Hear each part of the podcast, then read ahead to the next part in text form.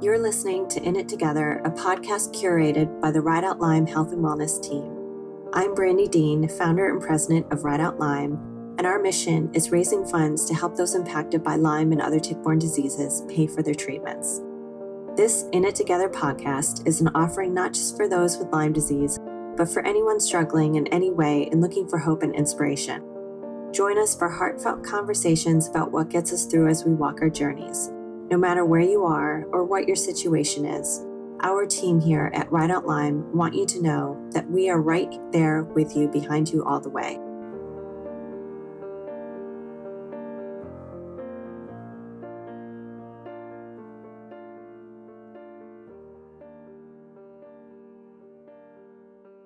Jake Mayers, welcome to the In It Together podcast. Long awaited. So excited you're here.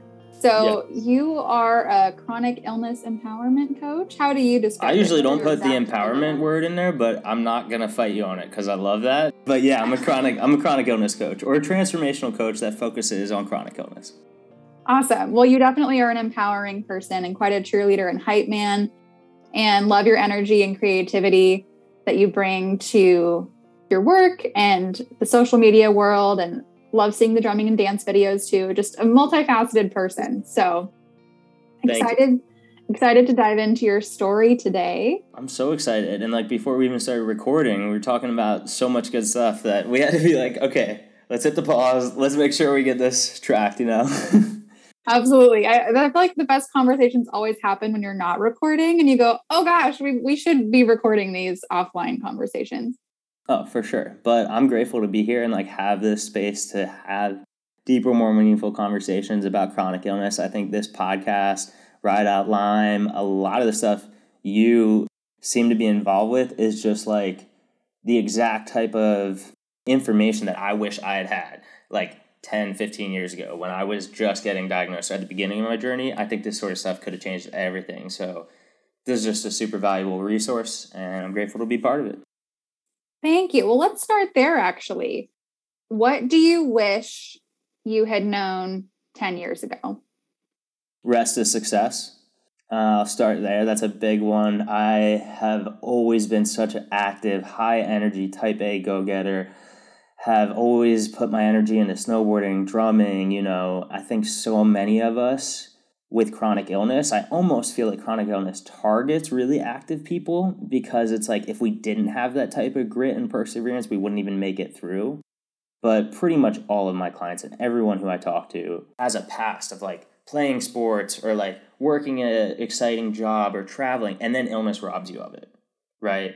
And when you're that type of person, resting is not easy and not something you want to do. I'm sure we'll get into so many different things throughout this podcast and like the healing journey.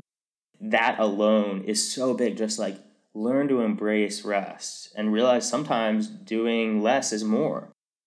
And also that just because you're doing less doesn't mean you're any less worthy, right? Or if you're a little inactive in the traditional sense of it, if that's what you need to progress your healing, then that's what matters, you know. So that's one of many things I wish I had known earlier on.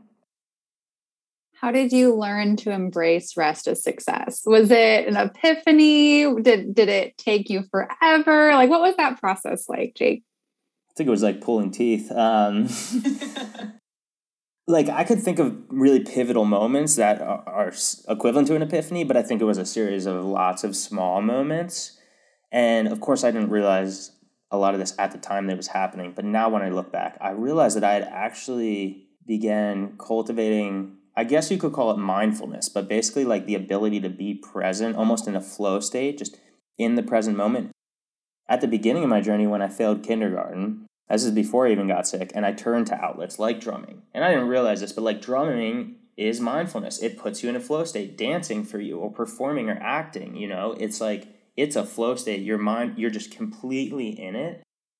And I think when I was like really sick and struggling and fighting against it, I was slowly getting introduced to like activities that were mindful. For instance, like I joined, I was living in LA and I joined like a run club. And Thursday nights before the run, there was like a one minute meditation that the leader kind of brought us into where we would just like tap into our bodies and drop the ego and I wasn't meditating at the time. I didn't know know I was practicing mindfulness, quote unquote, but I was like, I like this and it gives me a moment to like hit the pause on all the constant worrying, constant overwhelm, and like needing to control something and just exist.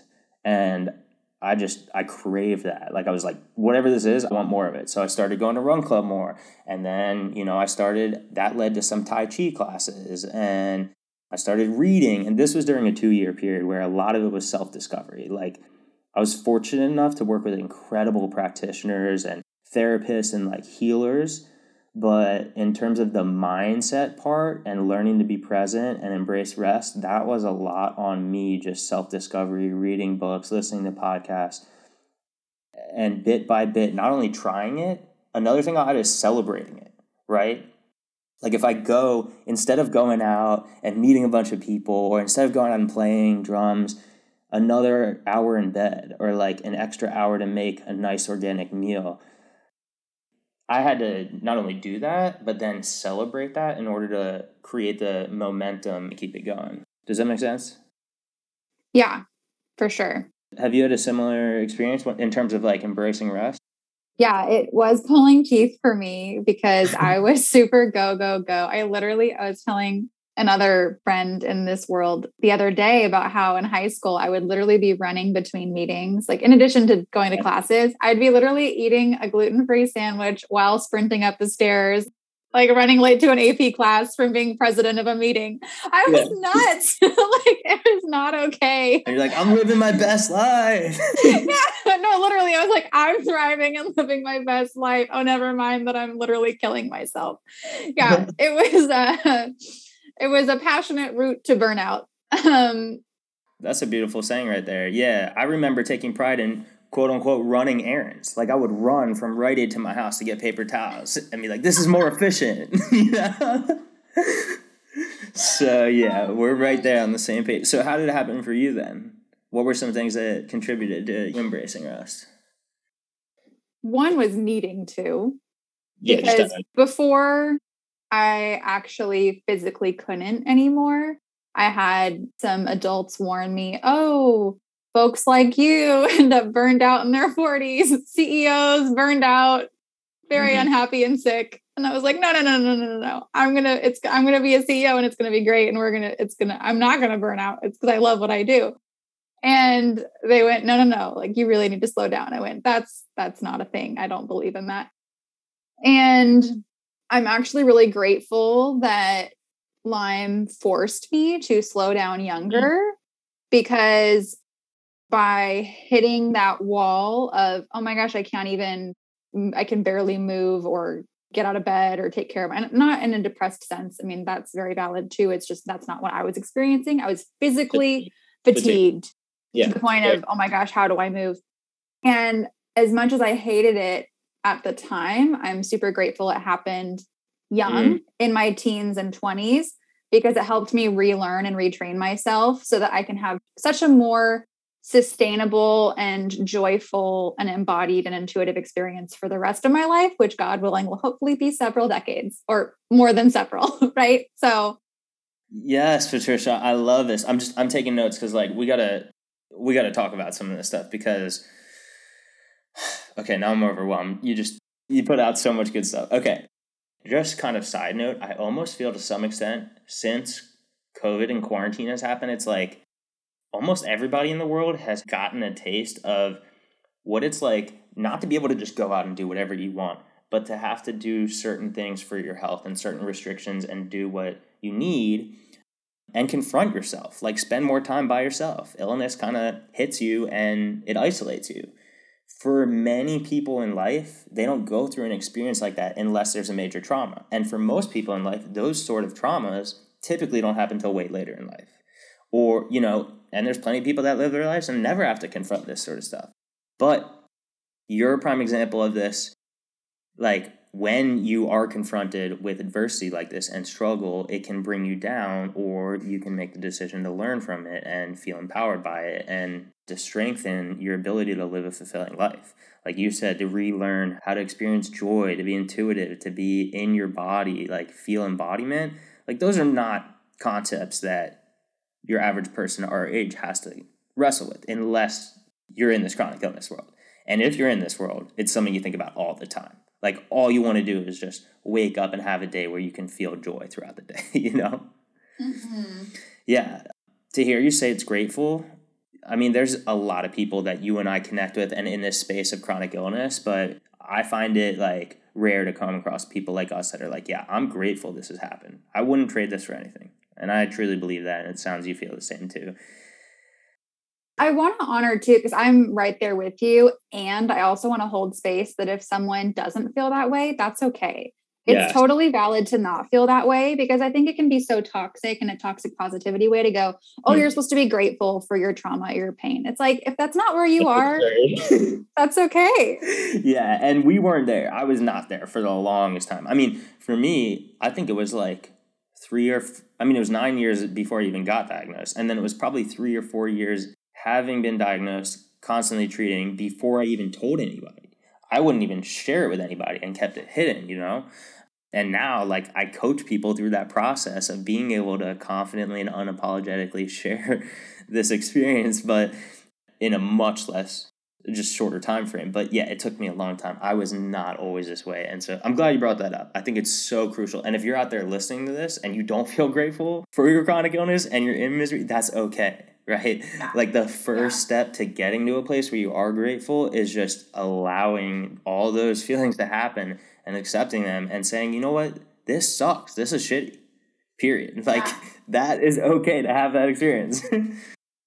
I'm so intrigued by the people who are grateful for pain. Like they're in the thick of it and they're like, I'm so grateful of what this teaches me. Cause that's hardcore. That's radical stuff. I'm not quite there. I'm like, oh, I'm I like the person I've become and how transformed I am and how much more richly I experience the aliveness of life. And with that being said, my life is much easier today than it was years ago when I was fighting for a diagnosis or in the thick of when symptoms were hitting me the hardest. Yeah, you just said you transform into become into a person that enjoys the richness of experiencing life. That's beautiful, by the way. Like you're definitely a writer. Thank you, Jake. Thank you. I, it's like I set you up to just like send these encouraging notes. yeah. But one of the things that we've talked about um, before this episode is kind of related to that of like the person you become through this, your sense of identity. Like, I mean, it does build off of that, the whole piece of being super active and then moving to somebody who's inactive because illness has stripped you of a lot of your ability to do things. Your identity definitely takes a hit. And I think so many of us, and I was like this for so long, and many of the clients that come to me, just when they're in that space, just like want to get back to life before that. Like, want nothing more than can it just go back to the way it was? Like, will it ever go back to the way it was? Like, will I ever be able to do X, Y, Z, right? Or will I ever get well? And I think like a crucial part of this journey is grieving your old self and that, that has to happen in order to create a new identity and a new normal that lives with this, not against it, and that creates a world where you are rich in terms of experiencing life, you know? Yeah, let's talk about grieving your old life because that's such yes. an important part. Can you talk more about that? Yeah, I'm going to start then with like what it's not because I think there's a lot of misconceptions around grief that kind of set us up for failure and make it just too difficult. Like so the first couple things I want to mention that grief is not is that it's not ceasing to feel pain. Like just because you grieve your old life doesn't mean it's no longer painful to think about it or remember it, which is tied to it's not forgetting. Just because you grieve your old life doesn't mean you have to forget it and bury all those experiences. And it's not a one-time event. We don't do a session and or you don't see a grief counselor or do journaling and then all of a sudden you're you're free of this forever.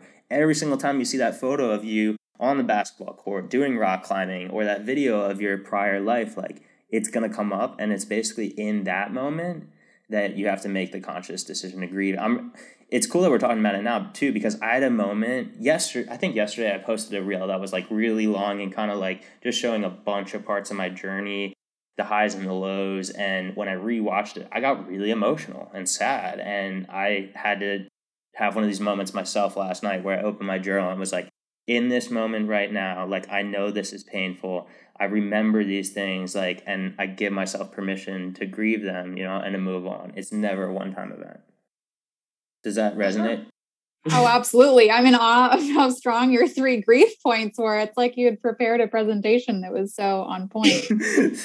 I think about this stuff a lot. I mean, it comes up, that comes up with all of my clients. Basically, like I have the worth model. I'm not sure if we'll talk about it or not. Um, but part of that, the T in that, that worth stands for talk and communicate. And what we do in that work starts with like an external focus of how do you confidently communicate your situation, whether it's to an employer or a doctor or somebody you're considering dating, right? But the biggest benefit that comes from it is like the internal communication. What's the story you're telling yourself? And every time we do that work, huge just transformations in terms of grieving and acceptance. I think they're really closely related. And so I do this work all the time with clients and it's amazing. And it's just I just see in those calls when we do that, I see like the weight being lifted off, and it's just like, oh, like doesn't need to be so heavy, you know. Mm-hmm. Well, since you mentioned it, let's talk about your worth model now. Okay. yeah. I love this. We're teeing each other up. And this is super exciting too, because I don't know when this is coming out, but on Monday, I'm actually announcing or I'm releasing this as a group program for the first time because I've been coaching people through my worth model for over a year now and getting outstanding results especially now that like i could see where people are at six months later a year later and that they're sustaining the progress right? It's just like so cool to watch.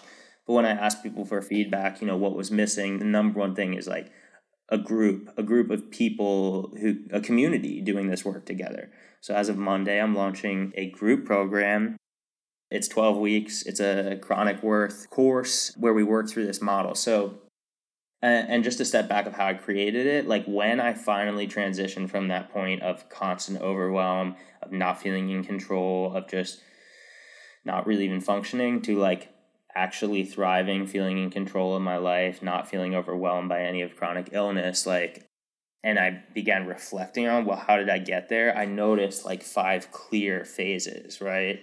And the W in the word stands for your way to wellness. The first thing is like wellness is something different for everybody. My idea of living a life of wellness is very different than yours, you know, but what stands true across it is that it needs to include more than just treatments and health. Like it needs to include relationships and passion and community and personal growth and finances and career. And all of that needs to come together in a balanced way. So that's your W. That's the way to wellness. That's what everybody wants. In order to get there, we move backwards through that model W O R T H. The H stands for hunt, which is okay, let's start by turning down all the overwhelm, all the fears, all the doubt, and hunting for your true intuition. What do you truly want in life? What brings you purpose, right? What do you need on a daily basis to feel grounded and to be able to not feel overwhelmed and create a routine that provides that foundation for everything? So the hunt phase is like very foundational work. I give people the daily dose, which is the beginning of building a routine that works for them, right?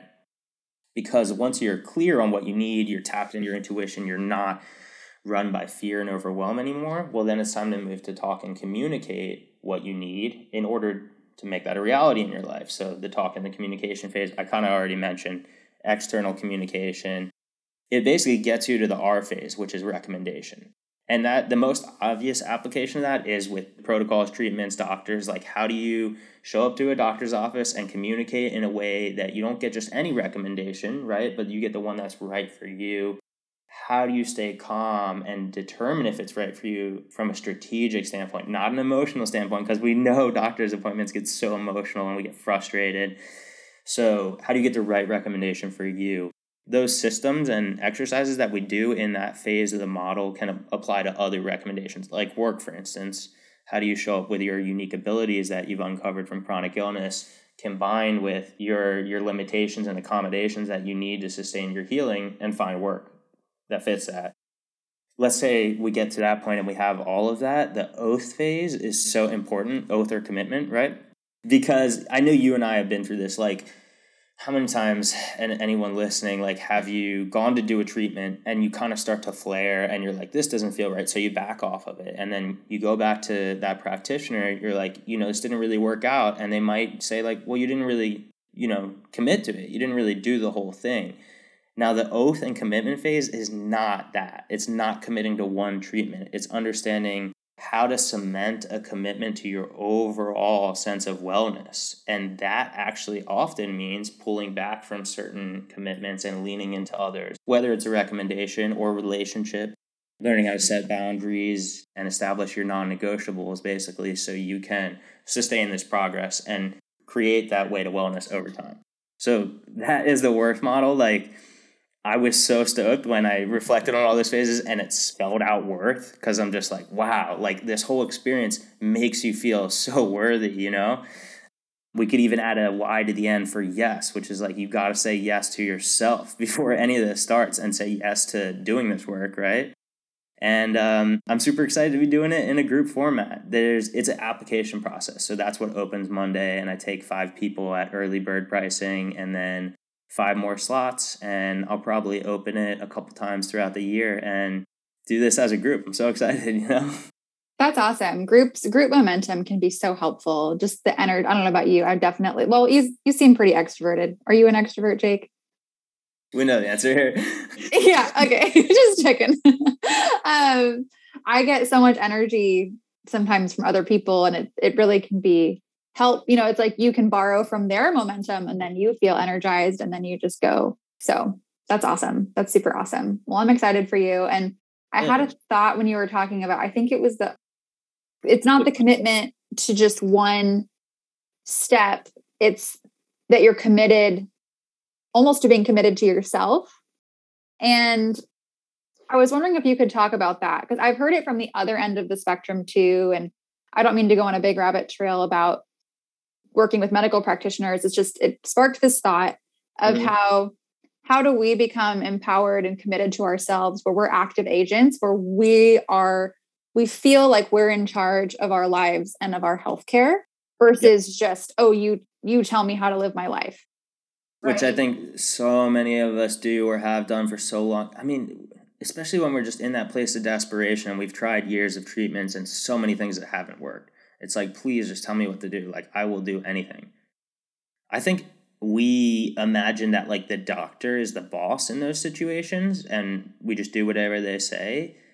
Well, what needs to happen in this phase is you need to become the CEO and the boss of your healing. Like, you are the boss of your healing. You know your body best. You're the one in charge. And to understand that practitioners, they play a crucial role in that, but they're not the boss, right? You're hiring them. You're employing them as part of this initiative of your healing, right? And if they're not cutting it, you can fire them, just like if you're the CEO of any other business and they're not cutting it. And it's nothing against them, or if you have an employee that doesn't work, right? It's just like finding what works for you. But in order to do that, you have to realize you have to be the boss. So we moved to Austin not that long ago, and I visited like a little while ago. And so I finally got like my care set up here and on the first appointment I had with this practitioner, she said to me, she was like, listen, you're the one in charge here. You know your body best. Like, at the end of the day, my job is provide you with information and recommendations so you could figure out what you need to do. And I was like, whoa, like, hold on. I literally stopped her in the middle of the appointment. I was like, I have to tell you how meaningful that is to hear that. You know, in 15 years of chronic illness, I have not really heard that from very many practitioners, if any. And it really means a lot. I appreciate it you know, now I'm at a point where like I'm already I, I already understand how those dynamic work. And honestly, I think part of that was that recommendation phase, the way that I showed up to the first appointment, the case overview that I sent her positioned it in that way, you know? So I think a big part of it is becoming the boss of your own healing. And I think another big part of it is letting go. Like being able to let go of what doesn't support you in that journey. And that's also something that's really hard, but that is important and can be done for sure. And I've like played around with so many different techniques, you know, like whether it's emotional or mental or even physical different ways of like cutting ties with things, you know. How do you identify what to let go of? Ooh, that is a good question, right?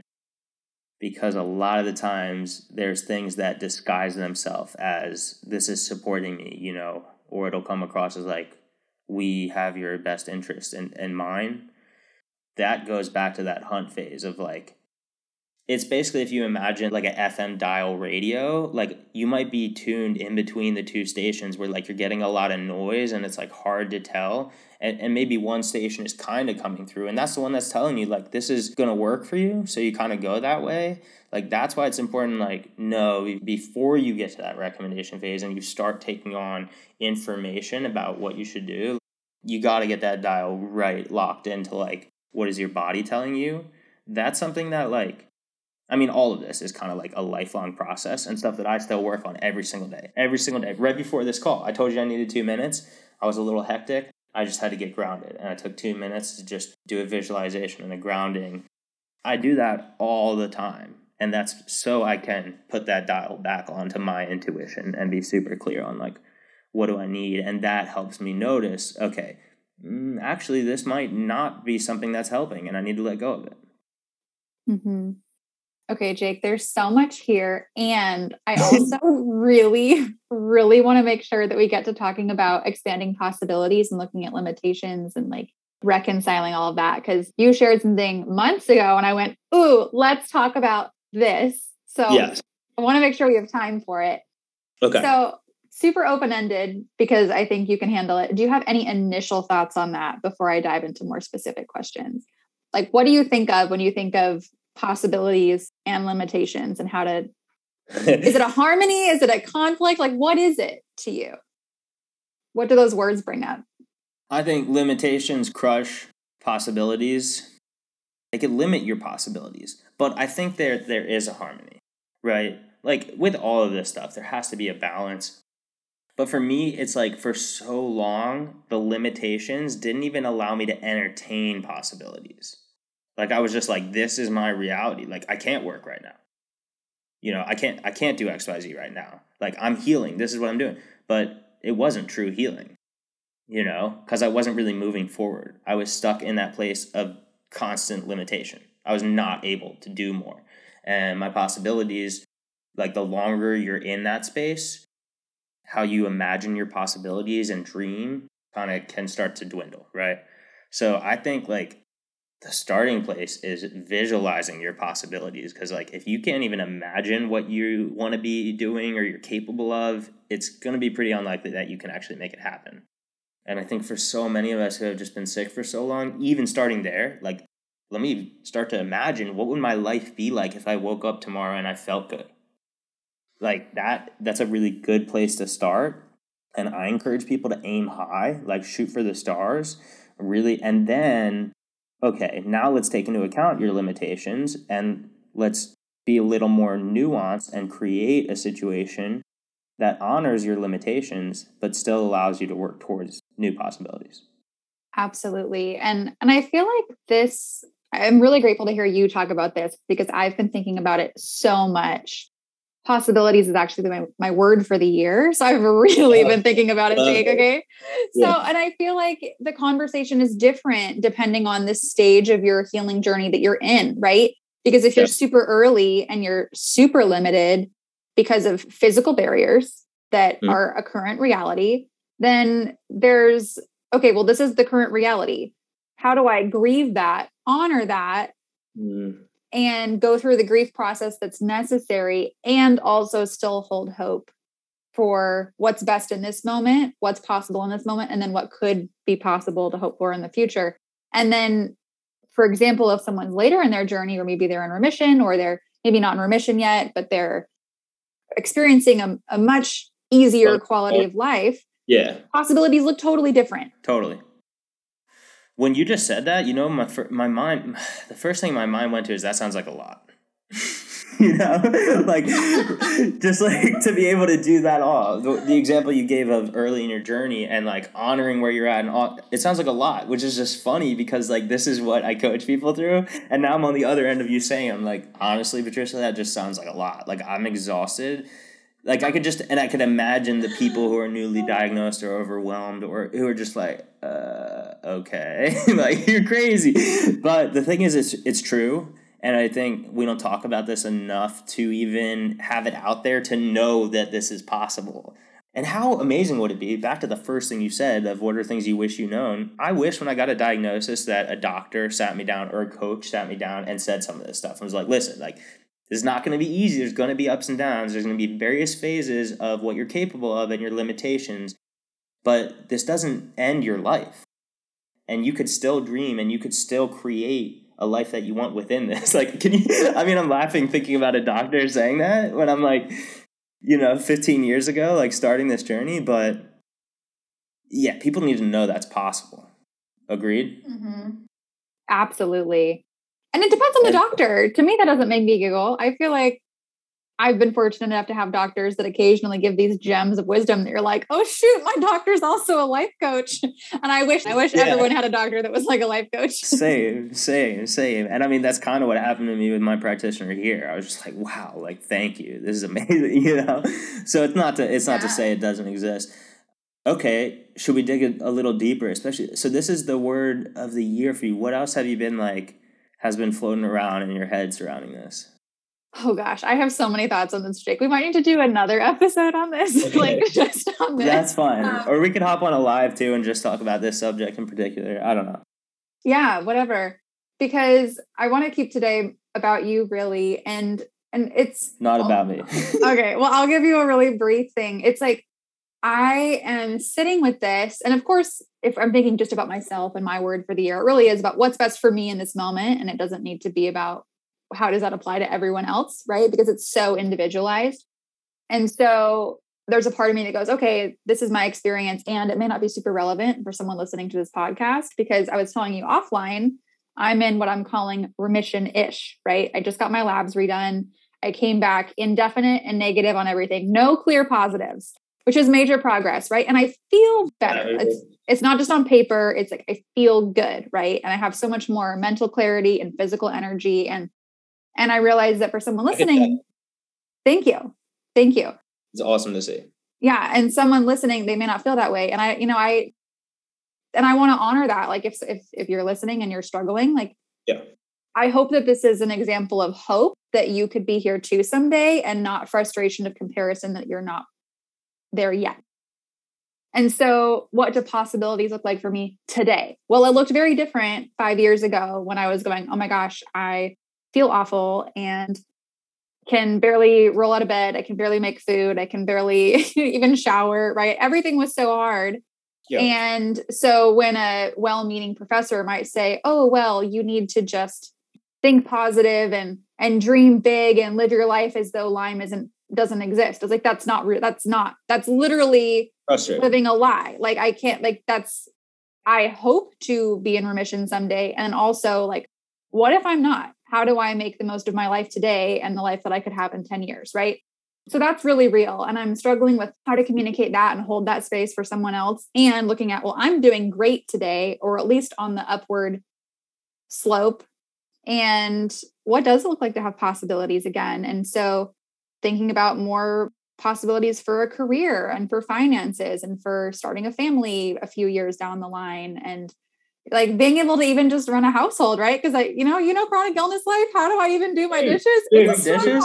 yeah and laundry in the same day? You oh me? no nuts, nuts. i used to literally jake i used to in college i would strip my sheets and wash them and then by the time they were dry i didn't have the energy to re put them back on the bed so i would sleep on the floor for days and then I would remake the bed. I was gonna say I've been there. Maybe not for days, but I I, I relate. You know, like a couple days in a sleeping bag. Okay. no, I feel you. It, that struggle is real.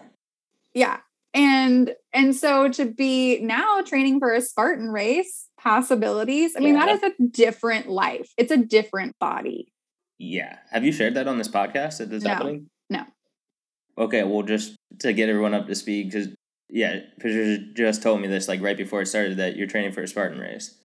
Yeah, I'm pumped. I mean, that's insane. Like that that is the example where like when you're struggling and you listen to this and you hear that, you're like, "What? That's possible?" But you said something really important that like not to get caught up in the frustration of comparison.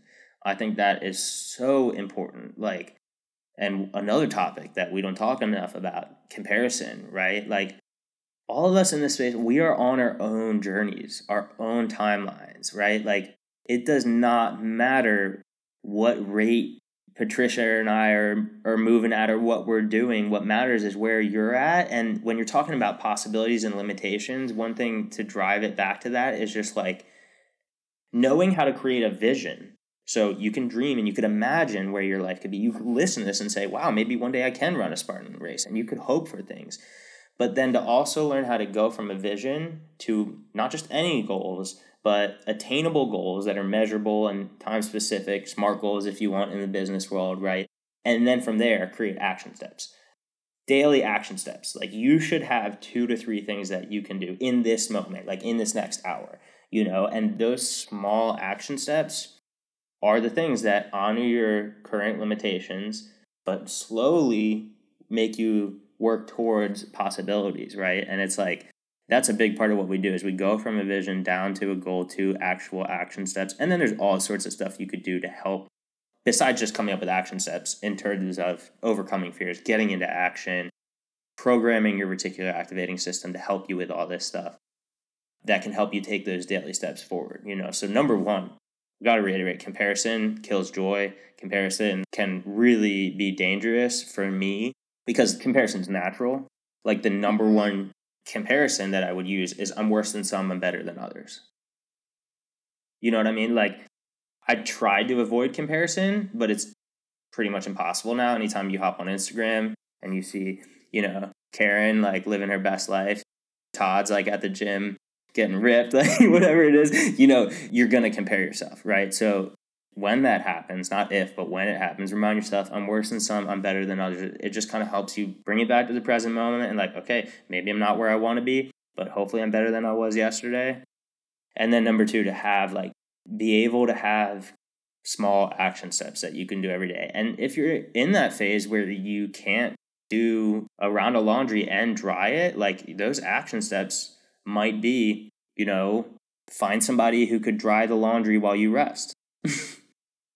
Or it could be after you're done, you know, the wash load, go back and do XYZ that you know is going to help you recharge. You know, I mean, they don't need to be big, like grandiose things. Like really small steps are crucial.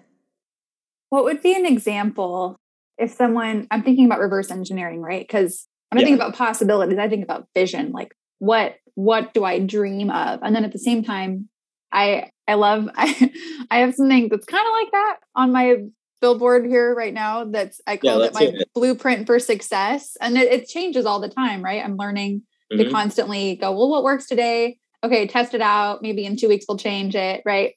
Cool. So right now it says, for example, morning routine is meditate and do light therapy or have a dance party. Love it. Yeah. yeah. And then there are a couple other things throughout the day, like it's like stretch or do the foam roll and there you know there are a few things but it's like a rough outline to this is what a good day looks like for me in this season right?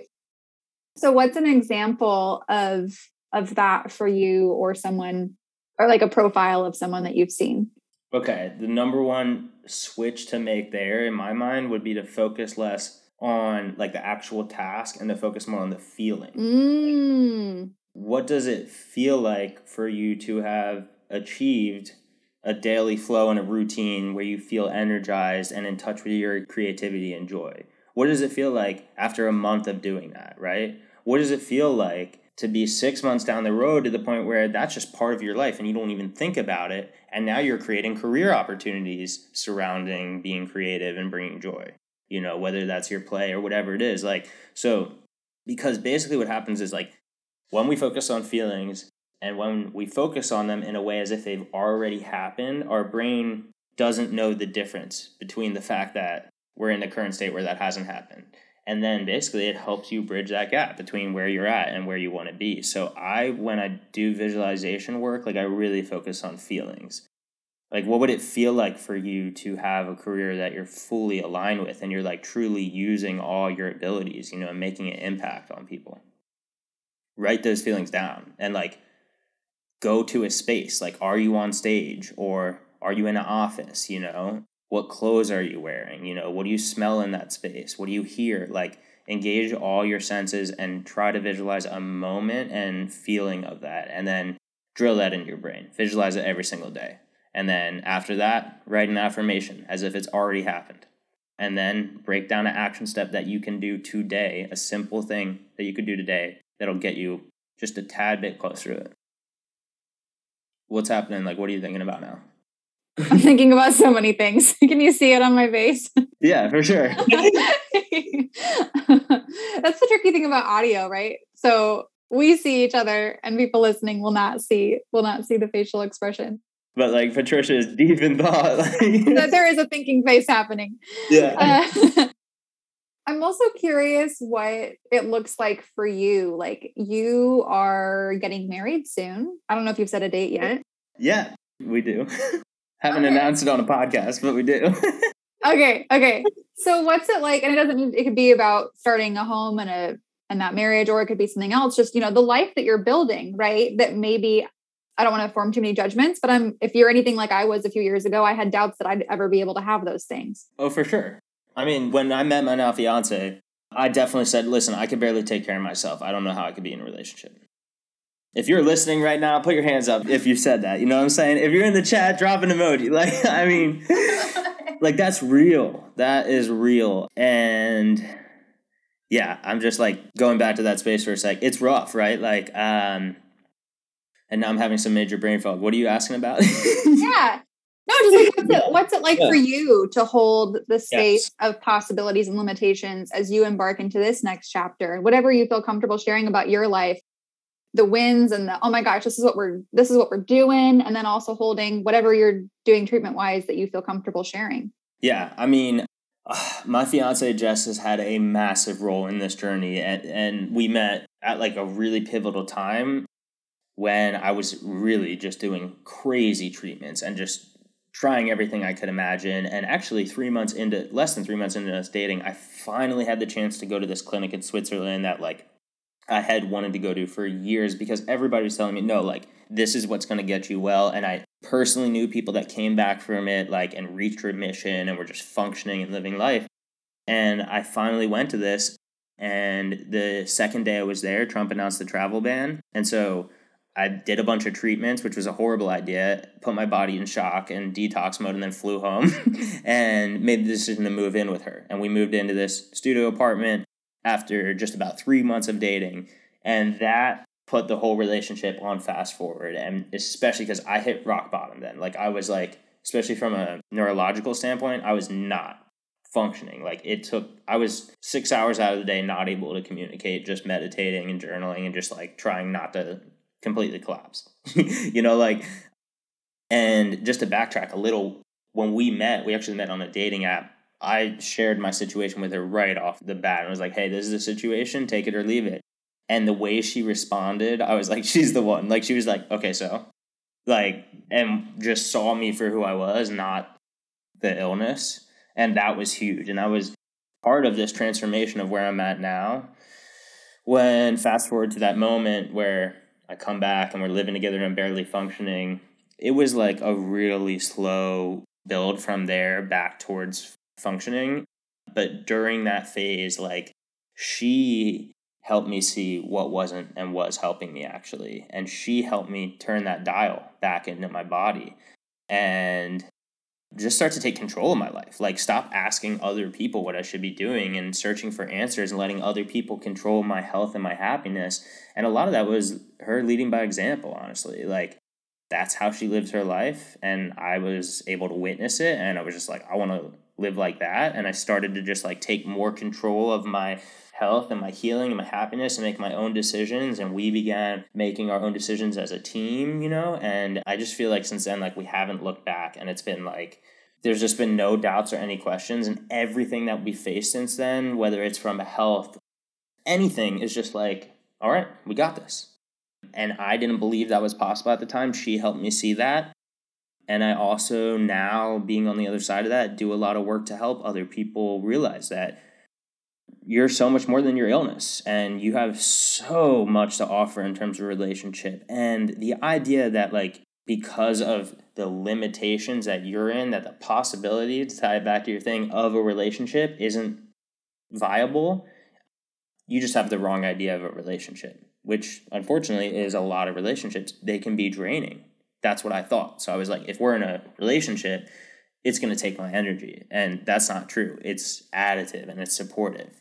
We fulfill each other, we fill each other's cups, you know, and a lot, a lot has changed since then, since March of 20, 2020, I guess it was, you know, and reaching a place of being able to function, and being in a successful long term relationship, like moving cross country, uh, moving in with my parents to save money, finally moving to Texas, getting engaged, like building, you know, a home of our own, like launching my company and helping other people do the same. It's just like I think if I had talked to myself five years ago or even, you know, maybe before 2020, 2019, I wouldn't have been able to imagine any of that, right? Or viewed any of that as a possibility. And now I'm just like, and even then in 2019, when I was like really struggling, I was maybe the most miserable I'd been symptom wise, but I was still kind of experiencing like the most gratitude I had at the time and was doing so much work around that. But now blows it out of the water. Every single day I wake up. And I'm not like you asked about treatments too. We could talk as much as you'd like about this or not, but like I still have symptoms, you know. I still deal with stuff, but it doesn't control me and I still like I may wake up and feel shitty and feel some joint pain or whatever it is, but then I'm able to just like feel this overwhelming sense of gratitude and purpose that just radiates out of me and like into our lives and it's just insane like i can't tell you how many times a day i'm just like i'm so grateful for you and i just feel so grateful like we express it out loud so many times every day and yeah, I just couldn't be more grateful. You know, it's just, it's amazing. And then to be able to empower other people to live this way is just like, it's just great, you know? Yeah. Just sounds like an incredible woman. Yeah, that's an understatement. She really is. And so, and she works from home too. She runs her own company and we both work from home. And it's just like, we have created the life we want.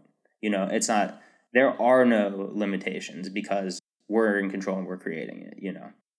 And it's not to say there's not challenges, but because of how we navigate them, it's like, yeah, it's just amazing. Yeah. And so her working from home and us, like we really create our schedules. I don't take any client calls before 12. I focus entirely on self care. Like my morning into afternoon is all the stuff I need to do to prioritize my wellness, to fill my cup, or for us to spend quality time together, you know. And that's just one of the many examples of like how as a team we work to support each other and prioritize each other's wellness so we could be in a position to give to others, you know? Absolutely.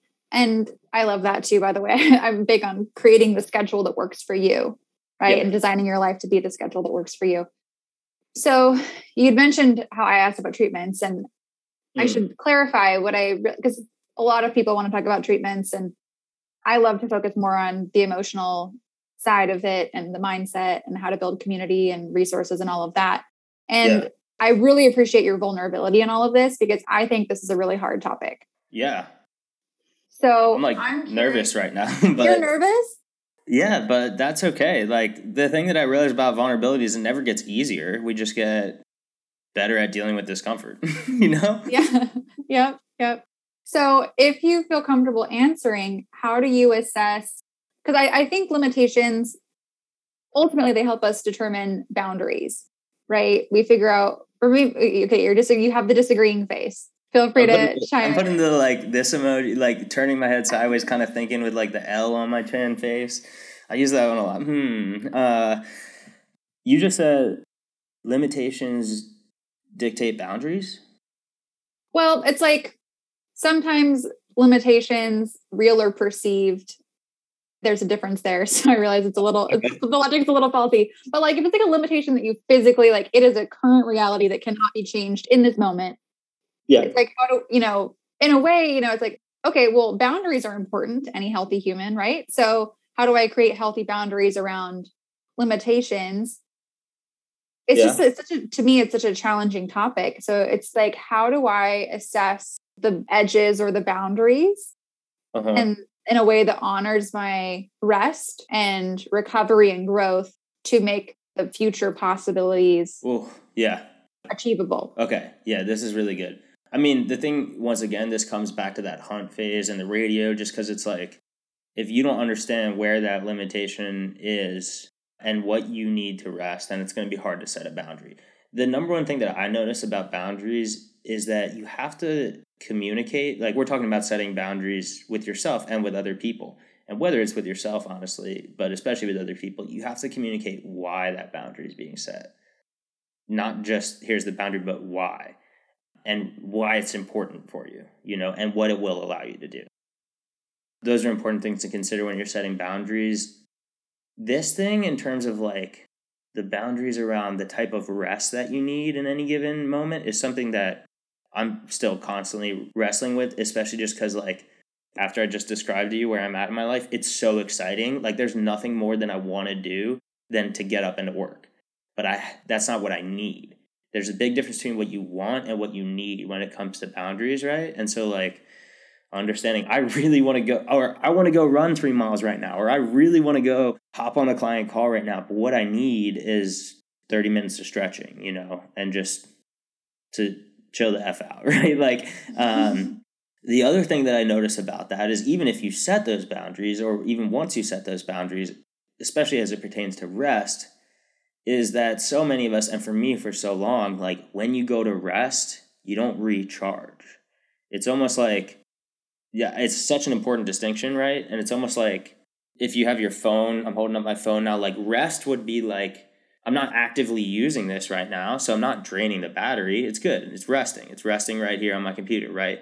But plugging it in is different. That turns the battery up, right? And recharges it. So a lot of us, when we go to rest and when I used to go to rest, I would quote unquote be resting. I'd do something that is typically restful. I'd be laying in bed or reading a book or watching TV or whatever it is, but like my mind would be racing, right? And not present. And like my body would actually be in fight or flight and not in, you know, a healing, restful state.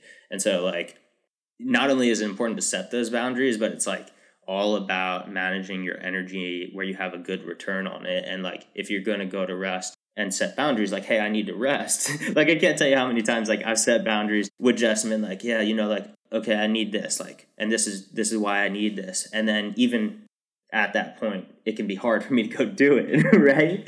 You know? So there's there's like a couple things happening there. I don't know. I feel like i just said a lot of stuff. What landed? What do you want to it was brilliant. That was it, okay. and it's it's so I, I was actually thinking jake this is one of the best interviews i've had for a podcast so kudos to you. Thank you. Uh, and to us, Dream Team. All right. Virtual high five, bam. Yeah. And bam. Okay. I was also thinking about, not sorry, like part of the love fest over here. I just, or hype fest, that's better. As long as it's not fire fest. Oh yeah, let's let's not. I was thinking about too, how do you balance? This is a question I'm asking myself right now. How do I balance challenging myself enough and also resting and recovering enough. Oh, and, especially while you're training. Right. Because, for example, when I was in hardcore healing mode, that looked different, right? Because it was learn to rest and remember that rest is the job, right? right? And I don't need to achieve anything else. And that was the right thing for me then. And maybe others would push back and disagree, like, oh, well, you need to be doing this and this. It's like, no, no, no. Actually, I just need to to be right? Yeah. and and now now that i'm so much physically healthier and i'm i actually started to get bored. There you go. Hmm? That's just such a it's just such a pivotal moment because i remember that too. Like prior to that moment resting and like doing self-care was never boring and i was never like i'm bored i want to do something. I was like this is taking all my energy and time. Yeah it's a huge switch and i went oh my gosh i finally resonate with what a bunch of super able bodied people said to me that felt very shaming when I was sick. So I don't mean this to reinforce it. I just went, oh my gosh, I understand now the question. Well, what do you do all day? I was like, well, I, I rest and I heal and I take care of myself. And they're like, but what do you do when you're not doing that or going to the doctor? I was like, no, that's what I do. Oh, that's the full time oh job. That is a full time job. And I was like, oh my gosh, this is no longer a full time job. And now I have energy and time. What am I going to do with it? I feel bored and not challenged enough.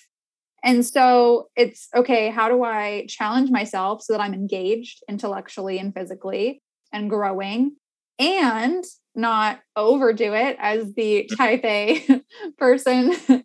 that can that so that that doesn't kick in and sabotage the progress and cause a relapse or a backslide, right? So it's like how do I hold being challenged enough, and recovering enough, especially while training for a Spartan race, right? It's a lot. It's a lot. First of all, I'm just so happy to hear that, Patricia. Like, I'm so happy that you're in that space. Yeah, it just warms my heart. And just the same thing. Like, you know, we don't intend this to shame anybody who's still in the space where resting is a full time job. Like, if anything, like, celebrate the fact that you're giving yourself that because it's what you need and it might be what's going to get you to a place like this, you know? But more so as hope that, like, this is possible. Because I didn't think this was possible. And the same thing, you know, none of my friends really got it. And they were like, well, yeah, what are you doing all day? You don't need five hours to get ready to go grab a coffee. It's like, yeah, I do. you know? And I'm probably not going to make it. I'm going to cancel. I laugh because, yes. yeah, right. Um, so entering this new phase, and maybe you and I could talk about this another time, to be honest, because there's a lot here, but of like challenging yourself, but also, yeah, I don't know. I just, I feel it was not that long ago when I was right there. And a lot of it is kind of experimentation, but I think it's the level of awareness and the mindset that you do around it. Like in this phase, there's no right answer of like, an hour of training is enough or an hour of training is too much like once again like you're only you're the only one who's going to know that so like during this phase it's just like really exploratory and experimental of trying things but when you try them of being very mindful of like how you're doing before during and after and giving yourself the mindset that balances the possibilities with the limitation like i'm training for a spartan and i want to do this but like if I need an extra rest day, that's okay. Like still giving yourself what you know you need. And I feel like that was me about a year ago with physical activity in particular. Like I just wanted to get back to being physical again and I kept overshooting it. Like I would go for a run and I just get so excited in the run that like there would be a moment where my body would be like telling me, "Okay, that's enough." And I would just be feeling so good that I'd keep running. And then, you know, that's a week of rest. Now I'm at a point where like I'm working out five or six days a week. That's the first time that's happened since I don't even know when, maybe like before college or during college or something. I can't even remember. And so a lot of it was exploring, trying new things, but being aware of when that moment happens and like giving myself the grace to pull back. And once again, it's like with the small action steps. Like I would much rather just run half a mile today and walk the rest if I know that tomorrow I can work out again, you know, and actually get another half mile in, like do it again the next day, you know. So uh does that give you something to think about or resonate yeah. like in terms of the training? Yeah. Well, and I I resonate too with this idea of you try it. I don't know if those are the words you used, but it's yeah. the idea of testing, right? You you test it out and then you modify if it does or doesn't work, right? Like, oh, more of this, yeah. or nope, nope, nope, we definitely need something else, right? Like, right.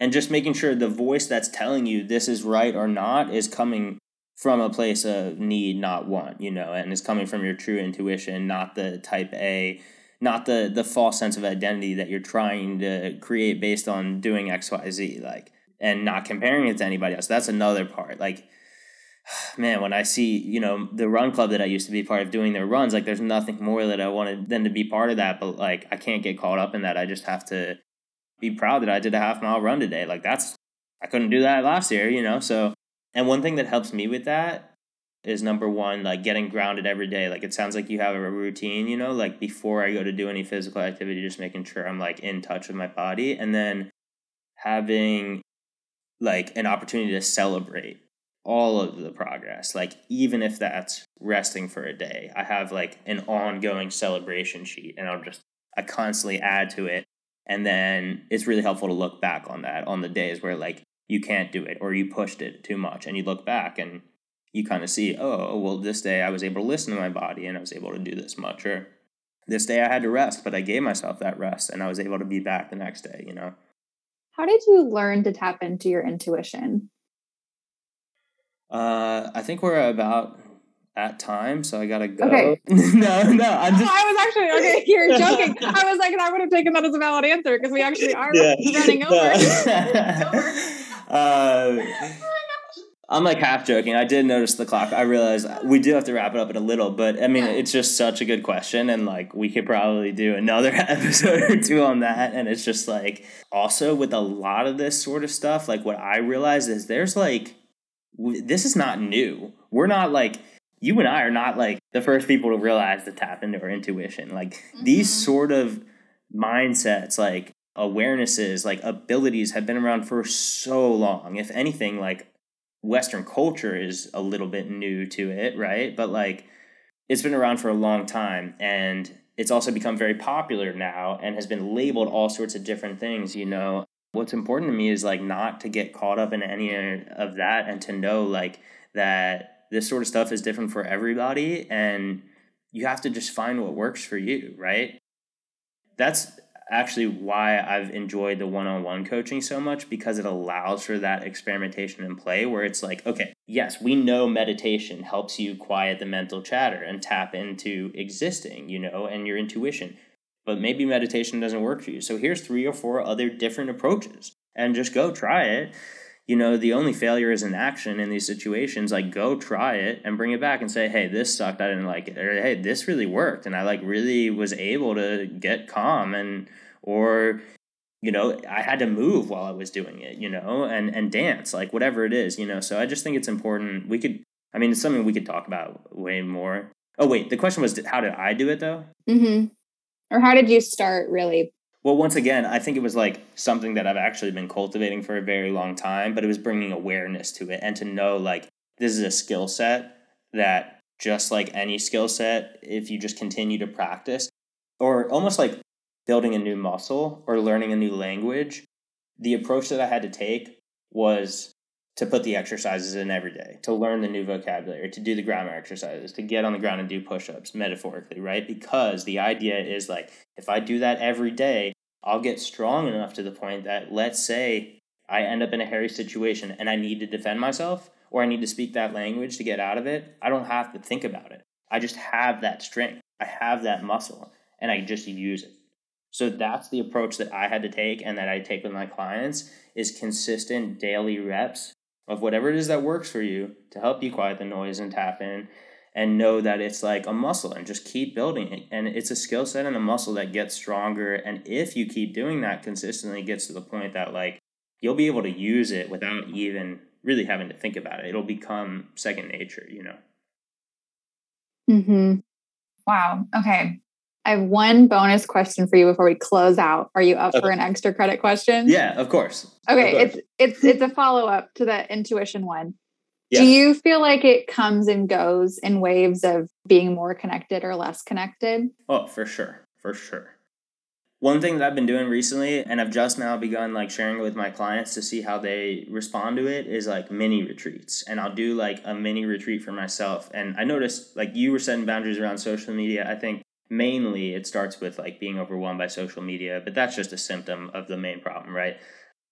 I'll do a mini retreat for 24 hours, 48 hours, whatever it is, where I will just hit the pause and like go inward and quiet everything and just like read and journal and stretch and meditate and just like not be stimulated. And I created like a guide for myself to do it. I set my intentions before it, I cleaned the whole space and set it up so you know, I don't have to worry about anything extra. Like I have like the preparations, the intentions, and then here's some potential activities to do, like where you can I could play with joy or fear and everything. And what's interesting about it is like when I went to go do it, it was because I wanted to tap more into my intuition, but mainly I wanted to like recharge. I was just feeling drained, I was feeling overwhelmed and just like not aligned. And the first time that I did it, I'm not gonna lie, it kind of sucked. Like it was not an enjoyable experience, but it worked because I came out of it way more tapped into my intuition and just more aligned with,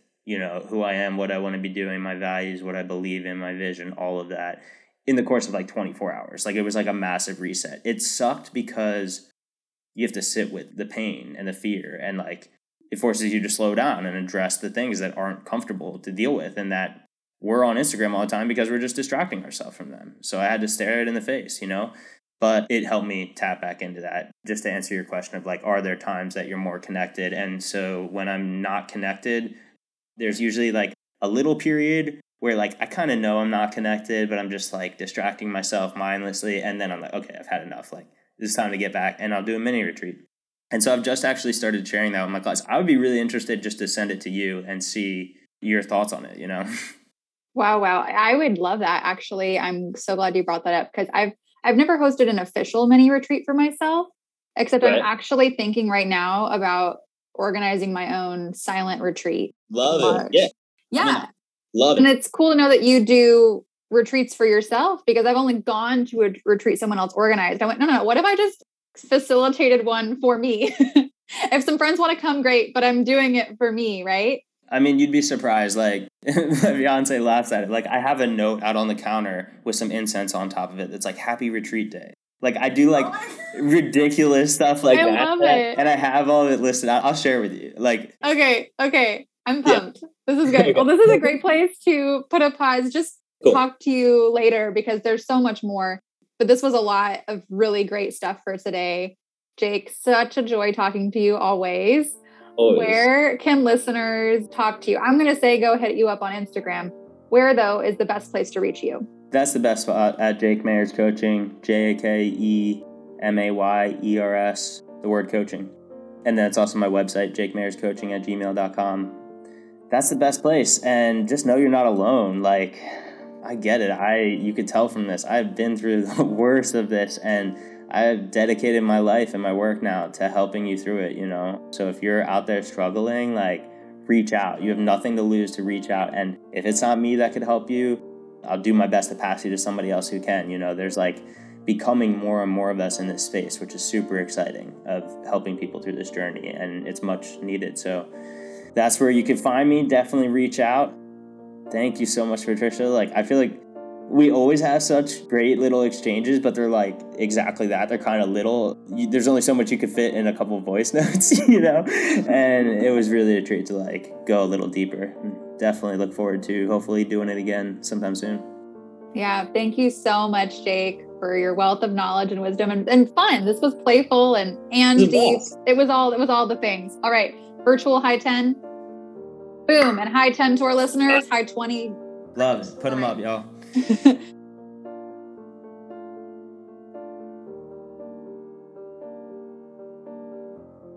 Many thanks once again to our guest and to you, our listeners, for joining us.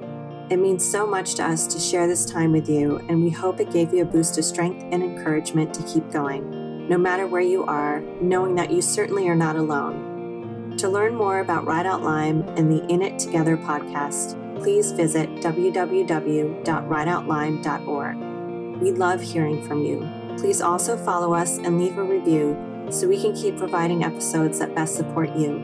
Until next time, hold on to the very real hope that there is a way and we will keep finding it together.